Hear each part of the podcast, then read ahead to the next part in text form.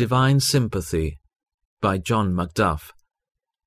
I know their sorrows. Exodus 3 7. Man cannot say so. There are many sensitive fibres in the soul which the best and most tender human sympathy cannot touch.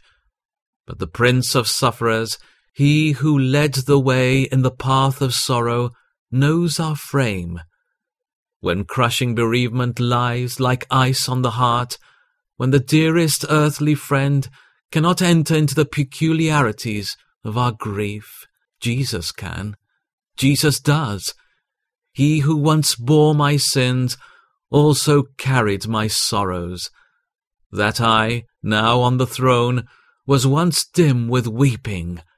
I can think in all my afflictions he was afflicted. In all my tears, Jesus wept. I know their sorrows. He may seem at times thus to forget and forsake us, leaving us to utter the plaintive cry, Has God forgotten to be gracious, when all the while he is bending over us in the most tender love? He often allows our needs to attain their extremity, that he may stretch forth his succouring hand and reveal the plenitude of his grace. The Lord is very pitiful and of tender mercy. And knowing our sorrows is a guarantee that none will be sent, but only what he sees to be needful.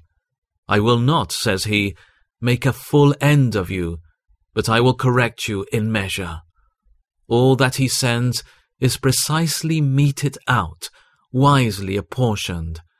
There is nothing accidental, no unneeded thorn, no superfluous pang. He puts our tears in a bottle. Each one is counted, drop by drop, tear by tear. They are sacred things among the treasures of God. Suffering believer, the iron may have entered deeply into your soul, yet rejoice.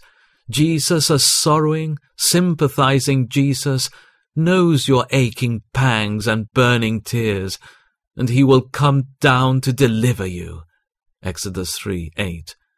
For we do not have a high priest who is unable to sympathize with our weaknesses, but we have one who has been tempted in every way just as we are. Hebrews 4:15